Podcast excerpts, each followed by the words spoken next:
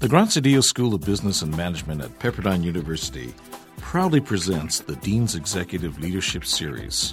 This podcast invites top business practitioners and thought leaders to share their view on the real world of business. Hello and welcome. My name is Rick Gibson, Associate Vice President for Public Affairs here at Pepperdine University. And I'm joined today by Dr. Linda Livingstone, Dean of the Graziadio School of Business and Management. Welcome, Linda. Well, thank you, Rick. It's a pleasure to be here today.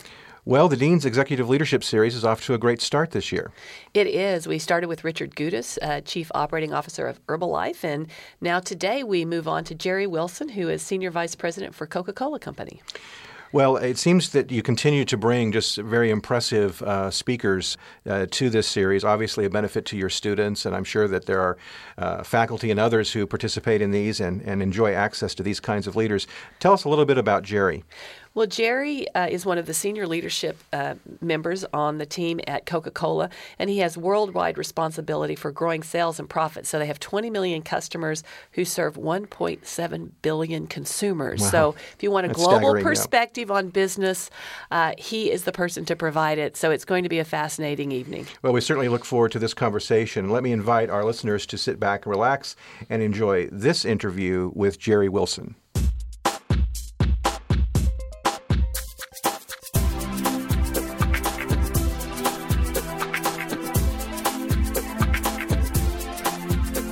We're back again with another Dean's Executive Leadership Series, and we're really pleased to have with us Jerry Wilson, who's the Senior Vice President of the Coca-Cola Company and Chief Customer and Commercial Officer. Jerry, it's really great to have you with us. It's a pleasure. Well, I always like to start with, I've got a bio here and I could go over that, but I think it's actually more interesting if you share with our audience a little bit about your background and how you got to this position, because you've been with Coca-Cola for many, many years, you've had a long career there. So talk a little bit about, and I think you were the Volkswagen before that, so interesting transition, how you got there and then how you got to the position that you're in now. Well, that's right, and it's great to be with you today. It's an honor, and I have been with the Coca-Cola Company for 23 years, and prior to that I was in the automobile business for 10 years. Ford retail experience and Volkswagen of America with the manufacturer. The common thread between that 33-year story is great consumer brands, great strategic leadership, and a franchised system. And what's interesting to me is today, when I look at the success of Coca-Cola, it really is a function of a great alignment between our bottling system and our company. Working in conjunction with our customers and our to serve our consumers. Now, my background is a little bit interesting because I worked my way through junior college. I then worked my way through university and graduated, and then worked for many years and went back to night school to earn my MBA. And so as I look back on my career, when I decided to leave Volkswagen of America, I made a pretty big decision at that point to leave a brand management position for the U.S., to step back, to really reboot, if you will, to move forward with Coca-Cola. So I went from a brand manager of the U.S. with Volkswagen to an area account executive with the Coca-Cola Company. So I was on the top of a small mountain, if you will, came down to base camp and went back up. And 23 years later, I'm delighted I did that. I've had the pleasure of working all around the world with the company. I have led our strategic planning for the United States. I led our Western U.S. food service operations. I spent 10 years serving one customer, McDonald's, which is an interesting story. Pretty big customer. So. Very, very interesting learnings working with McDonald's for the decade that I had the pleasure of working with them, and then now working with all of our customers worldwide is quite an honor. Just as a little bit of an aside, it's interesting to hear your educational background because so many of our students in the business school are working full time while they go to school, both at the bachelor's level and at the master's level. So to hear that you had that experience and how that sort of informed and prepared you for what you're doing, I think is really interesting, and it will be wonderful for our alums to kind of hear about what you're doing now, given that your path through the educational system was very similar to what many of our alums were. Yes, the thing that I learned during that era is that there were two independent bosses neither of which cared about the other. That does happen. So I can tell you that I respect anyone who's working full-time and going to school basically full-time, because neither one of those two masters care if you succeed in the other one. Good. And so you have to really learn to juggle two very big areas of interest at the same time. Yeah, exactly. So I'm reading in your biography, and it talks about that you, let's see, I'm trying to remember the description. It says that you are responsible for enhancing the strategic alliance with all customers globally through consumer and commercial leadership. Mm-hmm. That sounds like really important. And you do it for an iconic company. So talk a little bit about, sort of break that down. What does that really mean that you do? That's a great question. And I'll go back to my background. Mm-hmm. For 10 years, I was an operating president of our customer McDonald's. And so in a role like that, and I think many people on this podcast can relate, is you have full P&L accountability and authority, and you're really in control of making those decisions. The role that I was promoted into following that role is an enterprise-wide C-suite role. And so you've really got to learn much more about influencing a network, influencing the entire enterprise, because all of our customer teams are based within our operating units. And so setting the strategy, ensuring we have the right capabilities in place, and then working very closely with our bottlers to deliver that promise locally. It's been a very different role, but very interesting in the sense of taking experience in the operating leadership role and then putting it to work on influencing a global 206-country enterprise-wide role. And this group services 20 million customers a week. So it's huge in the scheme of bigness, but having clarity of strategy, having the right networks in place, and then having the right kind of metrics really helps make this role a great role. One of the things that came out of it, clearly Coca-Cola is one of the true global companies, and I believe over half of your revenues come from outside the U.S. now, from some of the things that I read. And this summer I was actually in Atlanta, and we went to the museum, which is fascinating, and there's this section in the museum where you get to taste all the Coke products from all over the world, many of which we've never heard of or seen, and some are quite interesting to taste. So talk about, you've got this big global company, how you manage the globalness of it, yet the individual nature or the product focus at such an individual level in different parts of the world, and how do you bring that about from a customer perspective? Well, first, I'm glad you visited the world of Coca-Cola and had our Taste of the World experience. Over 1 million visitors go through that one single venue annually. Yeah, and I recommend it highly. It was a great experience. Well, and I, I love going there. I go there frequently. In fact, we just recently had a huge big piece of news where the secret formula, actual secret formula that has been stored in a bank vault for years, moved to the world of Coca-Cola in its own private vault. So it's a very big deal.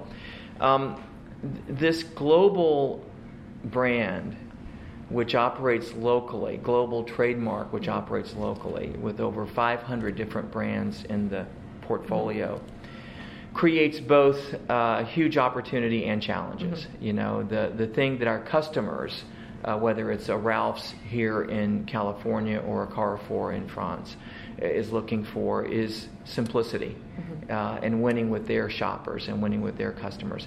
And so we really have to have our arms and legs on the ground in the local markets, understanding what makes sense, zip code by zip code all around the world. And that's why the people become such an important part of our future strategy and our success, is having the right people with the right skills and the right roles to be able to guide those decisions locally. We find that when the market demands are met, and we are in alignment with that, that our business grows very well. When we're trying to push something centrally down, so many times that gets hung up along the way. And so it's a real collaborative ecosystem, if you will. You talked about people development, and much of what I've read about you focuses on how important the people in your organization are in people development. Talk a little bit about your philosophy in that regard, and then how you do push that throughout a global organization that taps into so many different cultures from a people perspective? Well, when I joined Coca-Cola, the first leadership role that I had was actually in Denver, Colorado. So I was relocated from Orlando to Denver. And I only had at that time 6 people reporting to me. Mm-hmm. And I realized quite quickly that Coca-Cola is an extremely competitive organization. Mm-hmm. It's a large brand with high expectations, with big budgets, big goals, and profit and share and all kinds of growth targets. And I decided early that I may or may not be able to achieve my annual business plan every year. And I don't know what brought me to that conclusion, but I began to think about that deeply. But I did realize I could always be the best place for people to work. I could control that situation. And so it started simply by providing people with a two-way communication, an open-door policy. Then it led to setting very clear objectives in a conversational approach. Then it led to meaningful performance reviews, which I know sounds very elementary. But how many of us have been through performance reviews at our company that were a water sandwich? And so I made it a very important part of brand Jerry. Mm-hmm. Now, as I've progressed and now I lead a worldwide organization, I've never missed a business plan. And it's interesting that I look back, and I think the reason for that is empowering people mm-hmm. to have a very strong connection with developing people, allowing people to take risk, to make mistakes, to learn from those mistakes and move forward. And so I'm a very strong proponent that many times the highest individual contributor is promoted to a people manager, which is a vocation change. Mm-hmm. It's not a promotion, sure. It's a complete vocation change. But there's no transition training. Mm-hmm. And so frequently what we see in organizations is that we lose a great individual contributor and we gain a poor manager, right. A poor leader of people. And so I've spent a lot of time over the years mentoring people about that change to help them realize that, you know, clearly 50% of their new job is making sure their people mm-hmm. are successful, they have the right teams in place, and dealing with both high performers, marginal performers and poor performers in a very transparent and honest way. One of the things that you've done is write a book that kind of connects your expertise and knowledge in branding with this people side of things, and it really focuses on managing brand you and the unique step-in-step process. So can you talk a little bit about your experience at Coca-Cola and how that has informed the development of that philosophy, and what brought you to the point of wanting to write a book about it? Well, it's first, I'm very proud to have published a book. I, did this also while I was working full time, and remember sitting at the compact keyboard typing this. So this is not a ghostwriter type of book with my co-author, obviously engaged as well. The concept is this: after 30 years of working in a consumer branded field, I began to wonder if we could take some of the precepts of great successful brands and put them to work for us as people. Mm-hmm. And I think that's consistent with my, kind of passion around people. And so I gave a keynote speech to the inaugural mentoring group at Coca-Cola North America. This was many years ago. And it was really just a simple idea, a little speech about, what if you thought of yourself as a brand. And at the end of that speech, I had so much positive feedback. And people quickly got the idea, but then they wanted to understand the process. What could they go do after this, this idea? And so it led me to then decompose what great brands do step by step to position their brands. Mm-hmm. And then I put that into a simple 7-step approach that anyone can do on their own terms, on their own timeline, as public as they want or as private as they mm-hmm. want.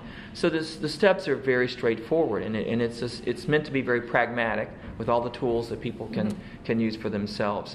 It starts with a simple brand you audit, which is, we are a function of everything that's happened to us life to date.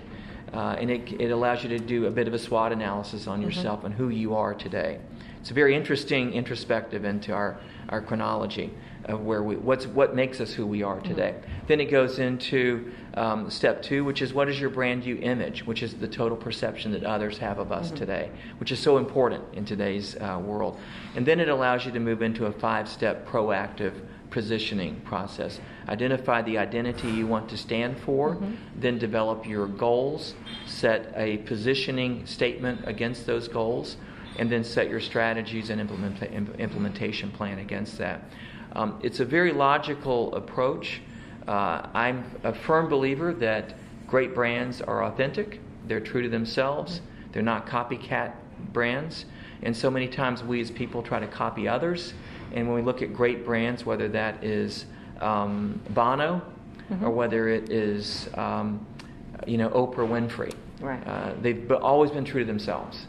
And so I'm a firm believer that we can be true to ourselves, be authentic, and create a great brand that is unique mm-hmm. and differentiated in today's marketplace. Interesting, and certainly applicable to our students as they think about changing jobs or looking for opportunities, and even how you advance in your own organization. So, well, I think it changes the trajectory for many people mm-hmm. because so many people are aiming toward a job posting when what they need to do is write their own job description mm-hmm. and then find their way.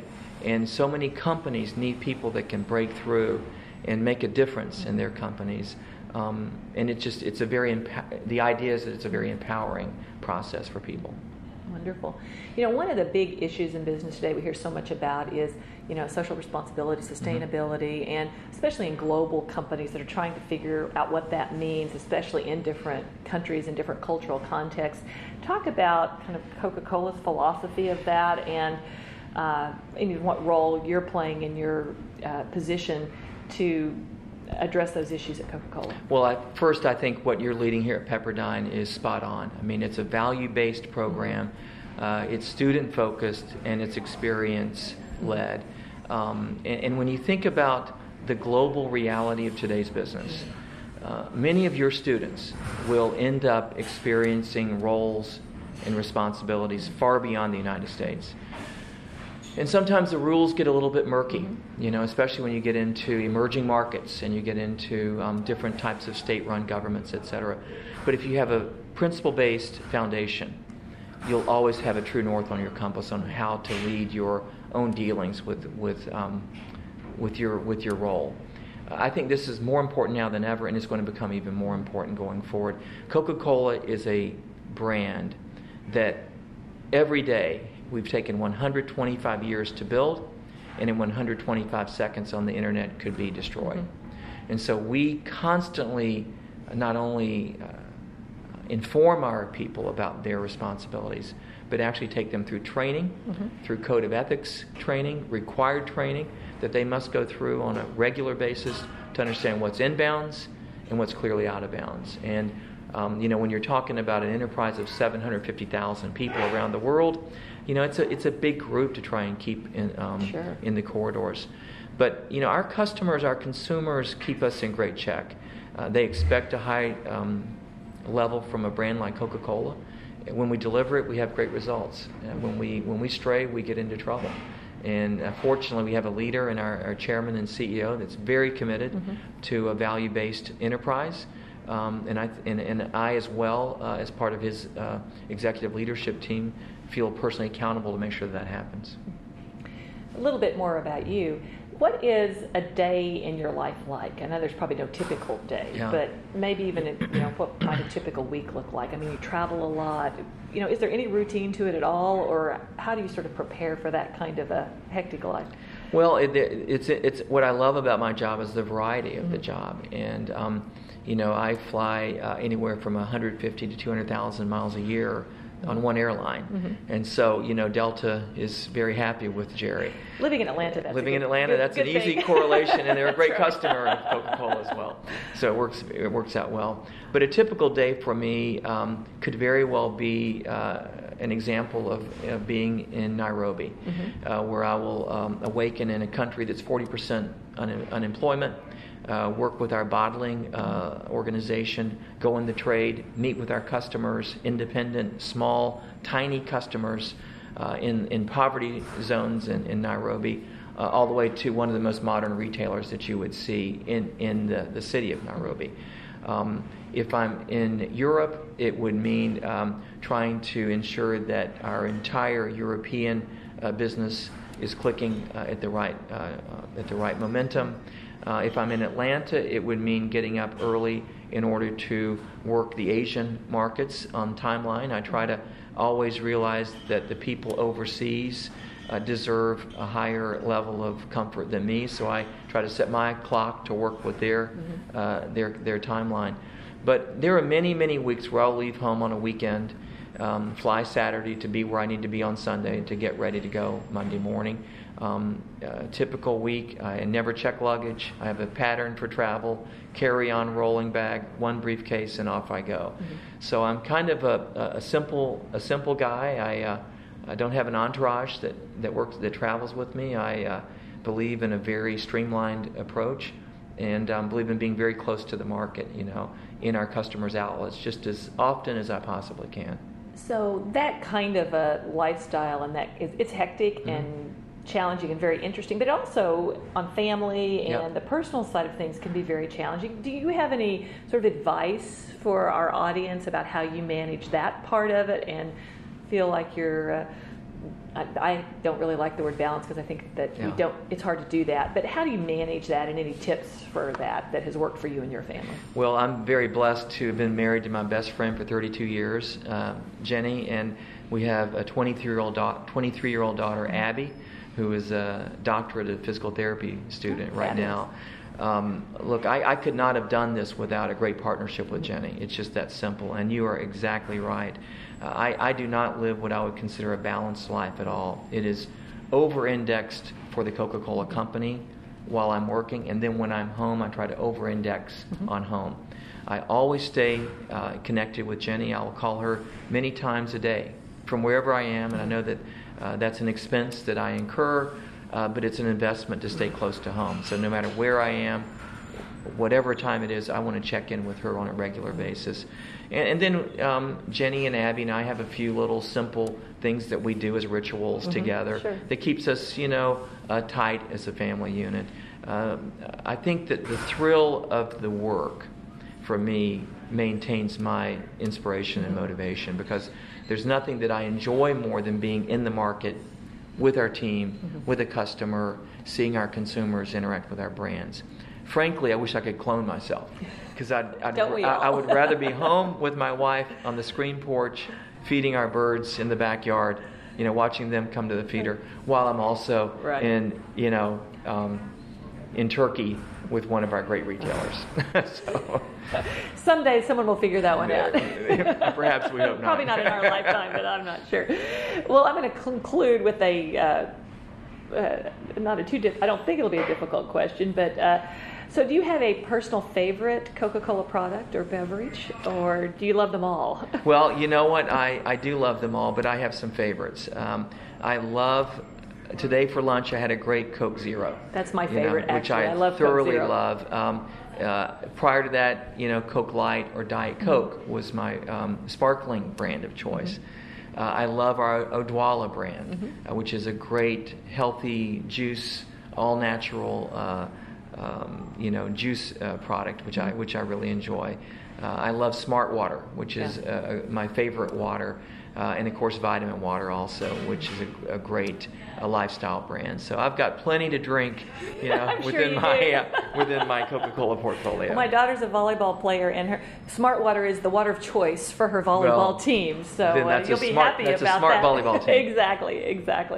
Well, Jerry, thank you so much for your time. It's been such a pleasure learning about your experiences, and I know it'll be valuable to our listeners, and they will appreciate it. So thank you for your time and being with us. And thank you as well.